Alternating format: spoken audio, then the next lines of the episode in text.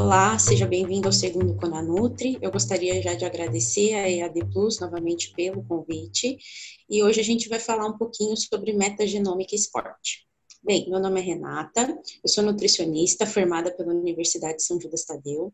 Também sou doutora e mestre em ciências morfofuncionais pelo Instituto de Ciências Biomédicas da Universidade de São Paulo.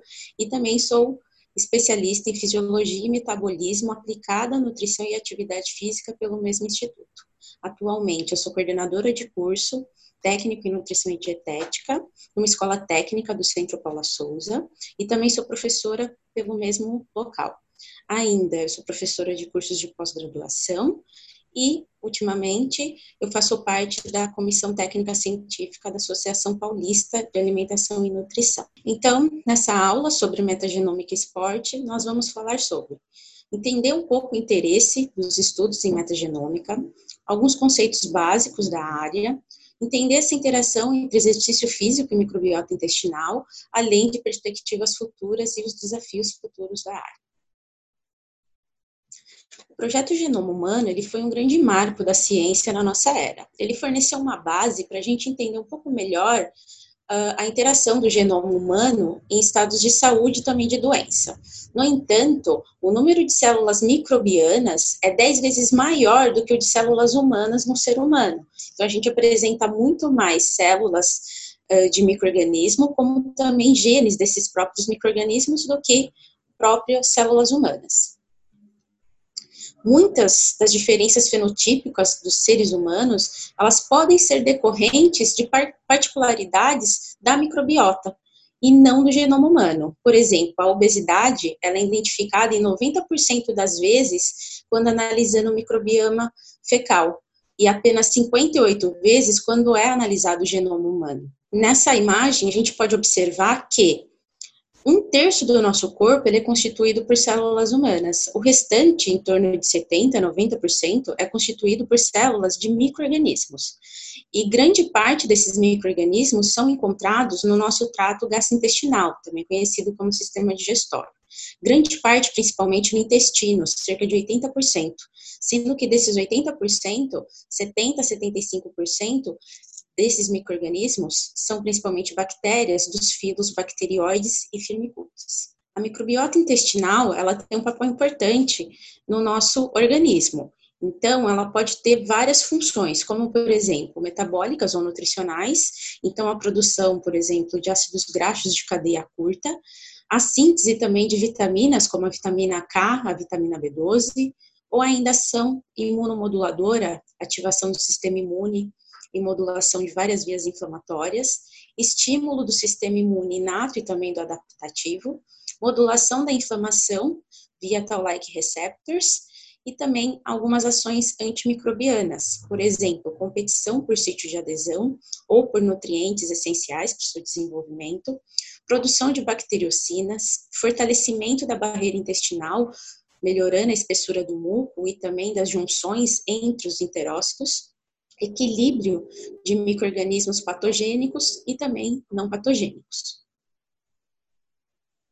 Bem, ao longo da vida, a nossa microbiota, ela pode sofrer influência de vários fatores. Por exemplo, a idade, mas não só a idade. Também, por exemplo, a forma que se deu o parto, se foi um parto cesáreo, se foi um parto natural. Ou ainda, como se deu a introdução alimentar, o aleitamento ele foi exclusivo, foi com base em fórmulas lácteas, a introdução de alimentos sólidos, como que ela aconteceu, bem como a exposição a ambientes super limpos ou mesmo a exposição a medicamentos como antibióticos. Então, tudo isso pode influenciar a nossa microbiota ao longo da nossa vida.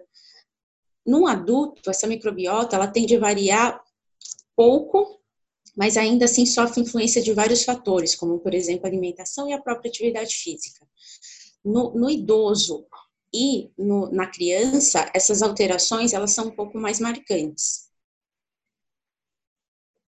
E esse tema é um tema que, ultimamente, tem surtido muitos estudos. Então, várias revistas científicas e até não científicas têm se interessado pela microbiota humana, principalmente a microbiota intestinal.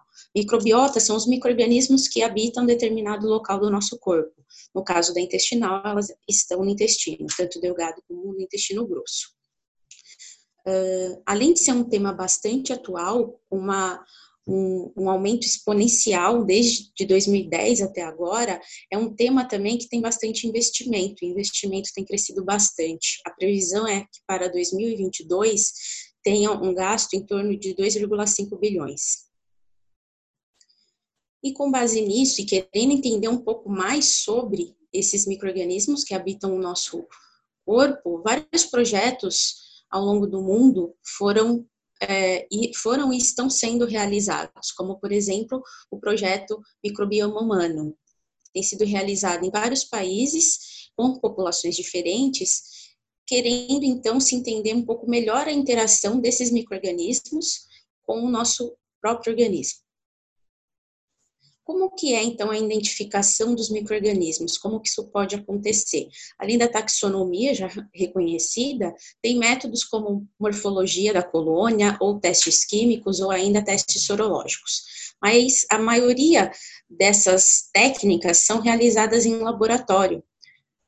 E são técnicas que seriam suficientes, então, para estudar todo o microbioma humano, tem micro-organismos que eles não se desenvolvem, a gente não consegue desenvolver e cultivar em laboratório, mesmo porque eles vão estar num habitat diferente.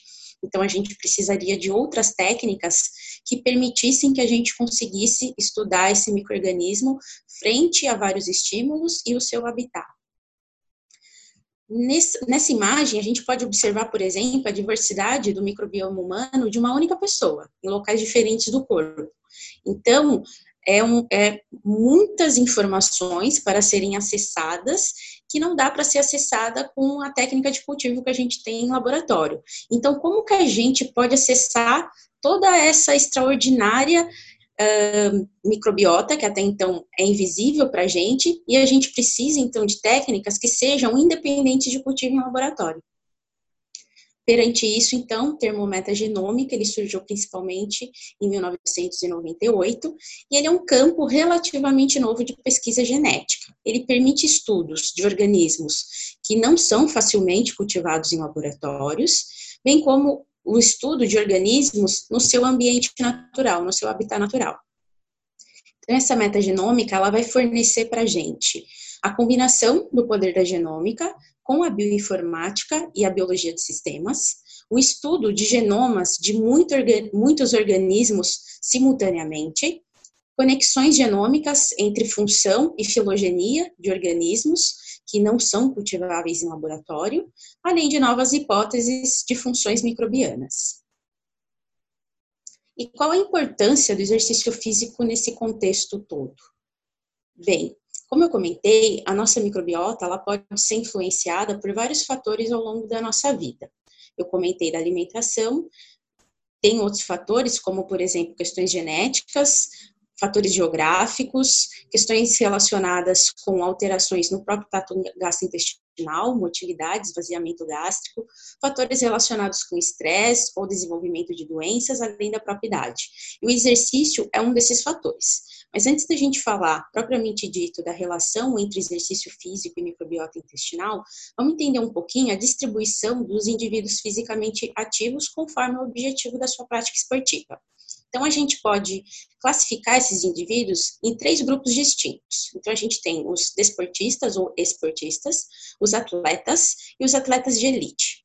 O desportista ou esportista, ele pratica atividade física ou exercício, que comumente são empregados como sinônimos, mas isso de forma errônea. Ambos, tanto atividade física como exercício físico, eles é, envolvem o movimento corporal. No entanto, o exercício físico, ele é uma subcategoria da atividade física. Então, a atividade física, ela pode ser considerada qualquer movimento corporal. Já o exercício físico, ele já é algo planejado, estruturado e repetitivo.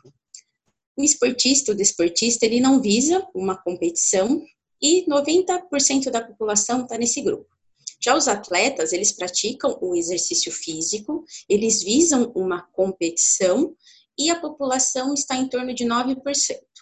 Já os atletas de elite representam 1% da nossa população. É aquele atleta ranqueado que busca quebra de recordes e medalhas. Ainda falando sobre exercício físico, é importante a gente falar um pouquinho de dois tipos de exercícios que eu vou comentar aqui na apresentação. Os exercícios eles podem ser classificados de algumas formas. Eu vou trazer duas básicas. Uma são os exercícios anaeróbios, também reconhecidos como exercícios de resistência muscular ou exercícios de força. Ou os exercícios anaeróbicos, que são os exercícios de resistência cardiorrespiratória, também conhecido como exercícios de endurance. E o que os estudos científicos nos mostram sobre a interação entre exercício físico e microbiota intestinal? Quais as possíveis implicações, então, para a saúde humana? Bem, o exercício físico, ele pode, então, influenciar a prática desse exercício físico, pode influenciar a microbiota, principalmente, por exemplo, no aumento da taxa de produção de butirato, que é um ácido graxo de cadeia curta, como também a quantidade desse butirato nas fezes, melhorar a função barreira por melhora da produção de muco e também entre as junções entre as células intestinais, permitindo uma barreira uh, intestinal melhor. Redução, por conta disso, redução da translocação bacteriana e também de citocinas pró-inflamatórias produzidas pelas próprias bactérias ou ainda outras substâncias como a endotoxina LPS. Com base nisso, isso poderia influenciar outros órgãos, por exemplo, o próprio intestino, redução de algumas doenças intestinais, como o câncer de colo retal, doen várias doenças inflamatórias intestinais, como também a diverticulite. No cérebro, centralmente, pode estimular a produção do BNDF, que é um fator neurotrófico que está relacionado, por exemplo, com a plasticidade cerebral, com a cognição, com a memória e também com a aprendizagem. Além disso, pode melhorar a barreira hematoencefálica e reduzir episódios de estresse, ansiedade e também depressão. Já no tecido adiposo branco e no músculo, pode-se então melhorar a sensibilidade à ação do hormônio insulina, melhorar o gasto de energia e também inflamação nesses órgãos. E ainda em outros órgãos também tem relatos de melhora de função. Tudo isso, então, corroborando para uma boa saúde. O que se sabe até então, comparando um indivíduo sedentário que não pratica nenhuma atividade física com um indivíduo fisicamente ativo, principalmente um atleta, é que sedentários apresentam uma menor diversidade e abundância de espécies bacterianas que estão relacionadas com a promoção da saúde. Por outro lado, atletas, indivíduos fisicamente ativos, apresentam uma maior diversidade e abundância dessas bactérias que são promotoras da saúde. Vamos ver alguns estudos, então, com esportistas. Esse estudo, ele buscou, então, avaliar a aptidão cardiorrespiratória como preditor da função e da diversidade da microbiota intestinal. Ele foi então realizado com 39 adultos jovens saudáveis, tanto homens quanto, quanto mulheres, entre 18 e 35 anos. Foram avaliados 22 homens e 17 mulheres. A alimentação, o hábito alimentar, ele foi acompanhado pelo recordatório de 24 horas, idade IMC e as dietas, então, eram similares, e eles não faziam uso de antibióticos no, nos últimos seis meses. Foi analisado o, a quantidade de ácidos graxos curtos, a análise fecal desses ácidos graxos, ou seja, diretamente nas fezes, além do gene 16S uh, RNA ribossomal, que é um gene que ele tem uma certa conservação evolutiva e ele é encontrado em todos os tipos de bactéria. Então, é um método bastante utilizado nos estudos com microbiota. E os níveis de aptidão cardiorrespiratória foram avaliados como baixa, média ou alta aptidão, segundo o teste de VO2 pico, que é considerado o padrão ouro para essa análise. E o que, que esse estudo observou? Que tinha uma correlação positiva entre o VO2 pico e a riqueza de espécies bacterianas, a ingestão de proteína e a idade, mas não a aptidão cardiorrespiratória, explicaram a composição geral da microbiota intestinal. Ainda, os bacterióides, eles foram fortemente associados com a ingestão de proteína, e alguns outros tipos de bactéria foram associados mas com a idade. Bactérias que estão relacionadas, por exemplo, com doenças inflamatórias intestinais. O VO2 pico, ele também foi fortemente correlacionado com algumas funções bacterianas, como esporulação, proteínas de motilidade bacteriana, incluindo proteínas envolvidas na montagem de flagelos e também quimiotaxia, e o VO2 pico ele foi negativamente correlacionado com a biossíntese de LPS e de proteínas envolvidas nessa biossíntese de LPS. Vale lembrar que a LPS é uma endotoxina produzida pelas bactérias gram-negativas, que quando então adentram o nosso organismo via translocação para o sangue, pode ativar vias inflamatórias via o Toll-like receptor, e aí culminar numa inflamação de baixo grau sistêmica. Ainda observou-se uma correlação positiva entre o VO2 pico e a biossíntese de ácidos graxos de cadeia curta, como observado no gráfico acima, e no gráfico abaixo a gente pode observar uma correlação positiva entre a aptidão cardiorrespiratória e a quantidade de butirato fecal. Lembrando que o butirato, ele é um ácido graxo que ele é essencialmente utilizado pelas células intestinais mas alguns estudos mostram que ele pode ser utilizado por outros órgãos, como por exemplo o próprio músculo esquelético, e ele pode estar relacionado com uma melhora da sensibilidade à insulina, além do aumento do gasto energético e também uma melhor utilização de oxigênio. Agora alguns estudos com atletas. Bem, esse estudo, ele quis observar a associação entre o esporte e a dieta específica associado com características, então, da microbiota intestinal. Foi um estudo observacional, com 15 fisiculturistas, 15 corredores de elite de longa distância e 15 homens saudáveis sem hábitos regulares de atividade física, desculpa, de exercício físico. Uh, esses homens tinham a faixa etária de 19 a 26 anos, sem uso de antibióticos nos últimos seis meses, e a alimentação ela foi acompanhada pela aplicação de diário alimentar pelo menos em três dias. Foi feita uma análise da composição corporal via DEXA.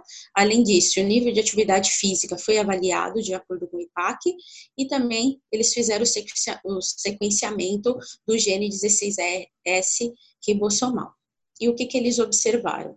Em termos de diferenças no padrão alimentar desses participantes, foi observado que os praticantes de atividade física, de exercício físico, perdão, tanto os fisiculturistas quanto os corredores de elite, eles tinham um gasto uh, calórico, consumo calórico maior quando comparado com sedentários, ainda um consumo maior de carboidratos e também de gorduras, e só nos fisiculturistas, fisiculturistas foi observado uh, um consumo maior de proteínas e todos os avaliados, tanto sedentários quanto fisiculturistas, quanto corredores, tinham um consumo de fibras abaixo da recomendação, que estaria em torno de 25 gramas. Aqui nessa outra imagem, a gente pode observar ah, as linhas vermelhas nos, nos, gráficos A, B e C diz respeito às faixas de distribuição dos macronutrientes. No gráfico A, a gente pode observar ah, a distribuição do carboidrato, e todos os grupos estão abaixo da recomendação, principalmente os fisiculturistas. Já o gráfico B diz respeito ao consumo de proteínas. Os indivíduos do grupo controle e os corredores de longa distância estão dentro da faixa de distribuição recomendável. Já os fisiculturistas têm um consumo acima.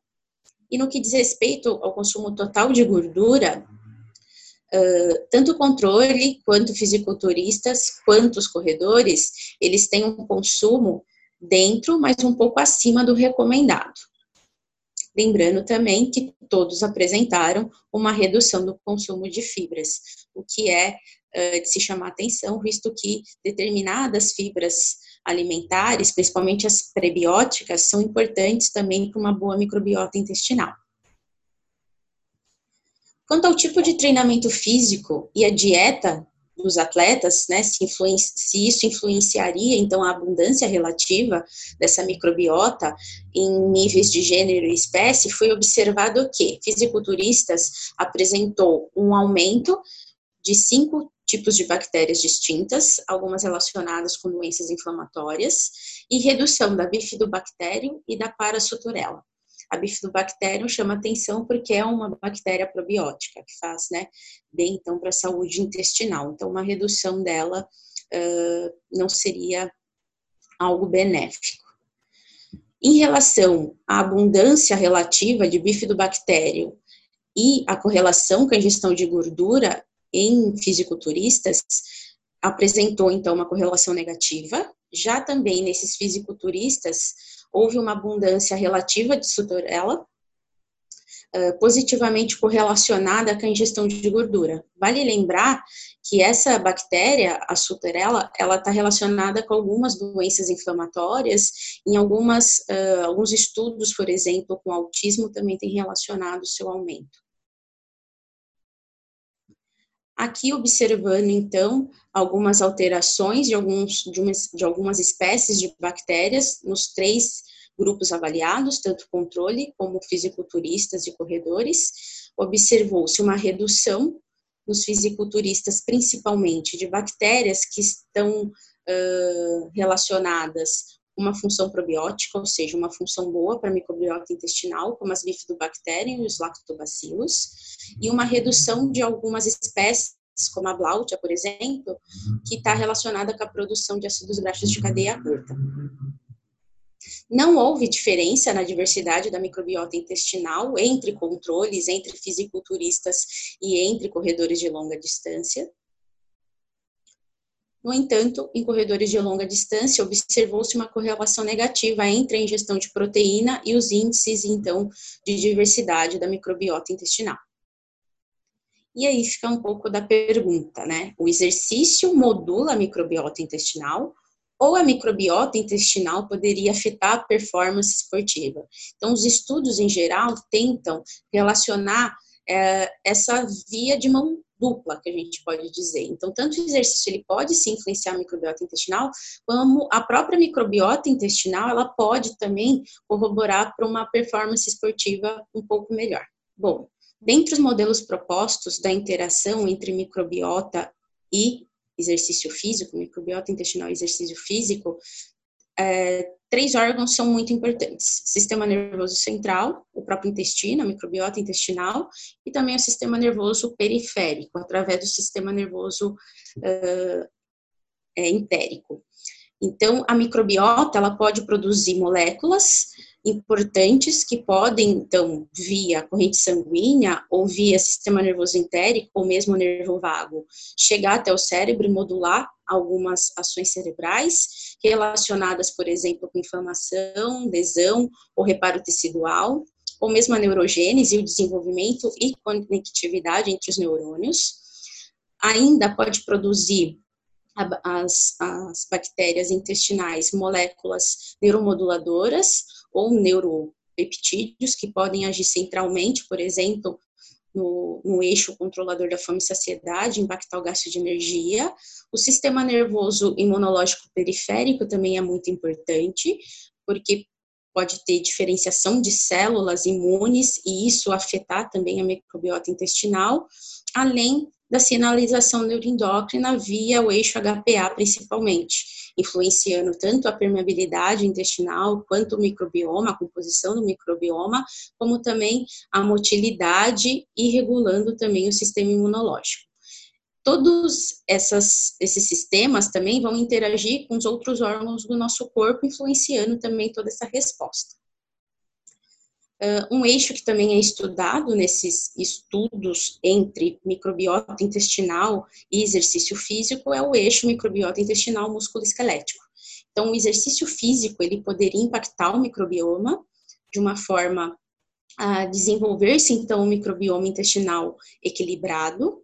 Então, microbiota seriam as bactérias residentes desse intestino, o microbioma são os genes dessas bactérias e isso poderia influenciar tanto o cérebro como o músculo esquelético, uh, por redução da translocação da LPS e aí também uma redução da inflamação sistêmica, além da produção pelas bactérias de neuropeptídeos e neurotransmissores que podem chegar uh, até o sistema nervoso central e impactar, ou seja, reduzir disfunções cognitivas relacionadas com ansiedade, estresse ou depressão.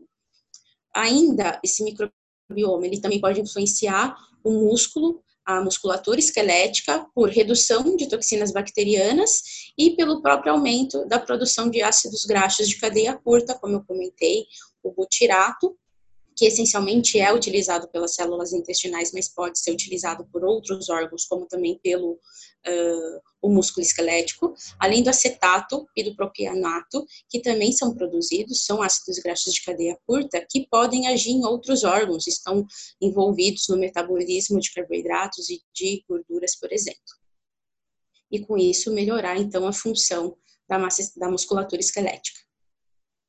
A interação entre dieta, microbiota intestinal, obviamente, é muito importante. Isso também pode impactar o exercício físico, ou o exercício físico impactar, então, como uh, a microbiota intestinal poderia influenciar numa melhor absorção de vários nutrientes ou componentes bioativos. Tanto laticínios quanto vegetais, algas, cereais, ou consumo total uh, alimentar de energia ou de nutrientes específicos, como gordura ou proteína, e principalmente as fibras alimentares, são muito importantes e podem uh, impactar a microbiota intestinal. Uh, nessa imagem, então, ela está mimetizando alguns estudos em animais, sobretudo, que mostram que a melhora da microbiota intestinal, ela pode, então, impactar numa melhor absorção dos nutrientes oriundos da dieta, por exemplo, a proteína dietética. Então, uma absorção melhorada de aminoácidos, uma produção melhorada de vitaminas, como a vitamina B9, que é o folato, e a vitamina B12, a cobalamina, a produção dos ácidos graxos de cadeia curta e produção de compostos fenólicos. Todos esses nutrientes ou ainda compostos bioativos poderiam então influenciar a função mitocondrial, no que diz respeito ao gasto de energia, utilização de oxigênio, captação da glicose pelas células, sobretudo musculares, e melhora da síntese proteica. Aqui a gente observa alguns compostos bioativos, como a curcumina, uh, a quercetina, o resveratrol, resveratrol, entre outros, que podem influenciar também a microbiota intestinal e, em última instância, o músculo esquelético. Todos esses compostos, eles podem agir em vias específicas que podem culminar numa melhor performance esportiva. Por exemplo, vias relacionadas com o metabolismo glicídico ou lipídico, vias relacionadas com a biogênese mitocondrial, vias de reparo de dano ao DNA como principalmente vias antioxidantes e de modulação da inflamação. Uh, bem, em 2019, a Sociedade Internacional de Nutrição Esportiva, ela forneceu, então, uma revisão bem crítica e objetiva sobre a utilização dos probióticos entre atletas. Então, alguns pontos eles frisaram que eu acho que é importante a gente discutir aqui, que, é, que seriam os probióticos, então, como micro-organismos vivos, que, quando administrados em quantidades adequadas, podem conferir um benefício à saúde do hospedeiro. Uh, ainda, essa administração ela tem sido associada a uma infinidade de benefícios à saúde, principalmente no que diz respeito à saúde intestinal e imunológica, uh, são as mais pesquisadas nos estudos apesar da existência de mecanismos compartilhados e essenciais né, para a função probiótica, os benefícios à saúde dependem também da cepa dessa bactéria utilizada, como também da dose utilizada. Aqui no Brasil, a Anvisa diz que pelo menos esses produtos probióticos, eles têm que ter de 10 a oitava ou 10 a nona unidades formadoras de colônia para que se possa, então, observar algum benefício à saúde. No que diz respeito aos estudos com atletas, essa dosagem ela varia bastante, como também as cepas que foram utilizadas nos estudos. Tem estudos que é uma única cepa, tem estudos que são multicepas. Ainda, os atletas, eles têm composições variadas da microbiota intestinal, que parecem refletir, sobretudo, o nível de atividade física desse sujeito, ainda diferenças relacionadas principalmente com o volume do exercício físico e também com o consumo de proteínas. Em populações atléticas, certas cepas de probióticos uh, promoveram aumento da absorção de nutrientes chaves, né, importantes para, por exemplo, reparo tecidual, como os aminoácidos, e uh, outros componentes alimentares também relacionados com questões fisiológicas. Em uma população atlética, algumas cepas probióticas também específicas foram capazes de reduzir o número de episódios, a gravidade e a duração de infecções do trato respiratório superior, que pode ser muito, muito comum, principalmente em atletas de endurance, que seria a coriza, dor de garganta, a própria inflamação da garganta, além da tosse, e isso poderia impactar o desempenho desses atletas também. Ainda, cepas probióticas específicas, elas podem melhorar a integridade da função de barreira intestinal nesses atletas. A administração dessas cepas probióticas com ação anti-inflamatória, sobretudo, tem sido associada a uma boa recuperação muscular, do dano muscular ocasionado pela prática do exercício físico. Uh, e ainda, esse posicionamento, ele traz que os produtos com probióticos, eles devem incluir no seu rótulo o gênero, a espécie e a cepa do microorganismo vivo no seu rótulo, a quantidade total estimada de cada cepa probiótica, se for um probiótico multicepas, e isso até o final do prazo de validade, e essa medida ela tem que estar por unidades formadoras de colônia ou células vivas. E os possíveis mecanismos né, envolvidos com esses benefícios da microbiota estão relacionados, por exemplo, com uma melhora da composição corporal, uma tendência à normalização de declínios relacionados à idade com os níveis de testosterona, redução dos níveis de cortisol, o que pode indicar então uma resposta melhorada a estressores físicos ou até mesmo mentais, que pode acometer atletas, principalmente no período de treinamento e antes de competições, aumento da síntese de neurotransmissores, como por exemplo serotonina, o próprio GABA, a dopamina, entre outros, e melhora da cognição e do humor. Sumarizando, então, de uma maneira objetiva e mais clara os efeitos do, dos benefícios, né, da interação entre exercício físico e microbiota e até mesmo suplementos, aqui visando principalmente os probióticos. Então, o exercício e esses probióticos poderiam modular a microbiota intestinal de maneira benéfica, favorecendo tanto para um estado bom de saúde como também de performance. Uh, resposta dos atletas ao treinamento poderia ser melhorado, principalmente por uma melhor utilização energética, o metabolismo de macronutrientes e redução de fatores inflamatórios, como por exemplo, o que pode acontecer com atletas de endurance, as inflamações do trato respiratório superior, os episódios reduzidos, o que poderia também culminar, por exemplo, para um melhor sono, uma melhor motivação e redução da fadiga uh, entre esses atletas. E o que, que a gente tem, então, de perspectivas futuras e desafios dentro dessa área? Ele é um campo de expansão muito grande, né? Então, ele está cheio de desafios. A, a área da microbiota intestinal, os estudos entre microbiota intestinal e exercício físico. Existem muitas peças, né? E essas peças, dentro desse grande quebra-cabeça, elas estão todas misturadas porque além de toda diversidade da microbiota intestinal, a gente tem fatores relacionados com exercício físico, como o tipo, a duração e a intensidade, como a população estudada, que podem influenciar nessas respostas. Então, tudo isso tem que ser estudado com calma.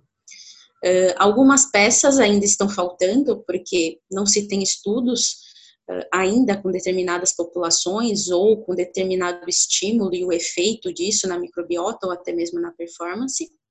É necessário expandir o conhecimento dessa interação entre microbioma e hospedeiro em diferentes partes do corpo, não só na microbiota intestinal, uh, e como isso poderia impactar a saúde e até mesmo a performance de atletas. Estudos futuros, eles devem então se concentrar no, nos mecanismos que influenciam a microbiota intestinal, uma vez que essa influenciada pode influenciar tanto o estado de saúde como de doença e também performance física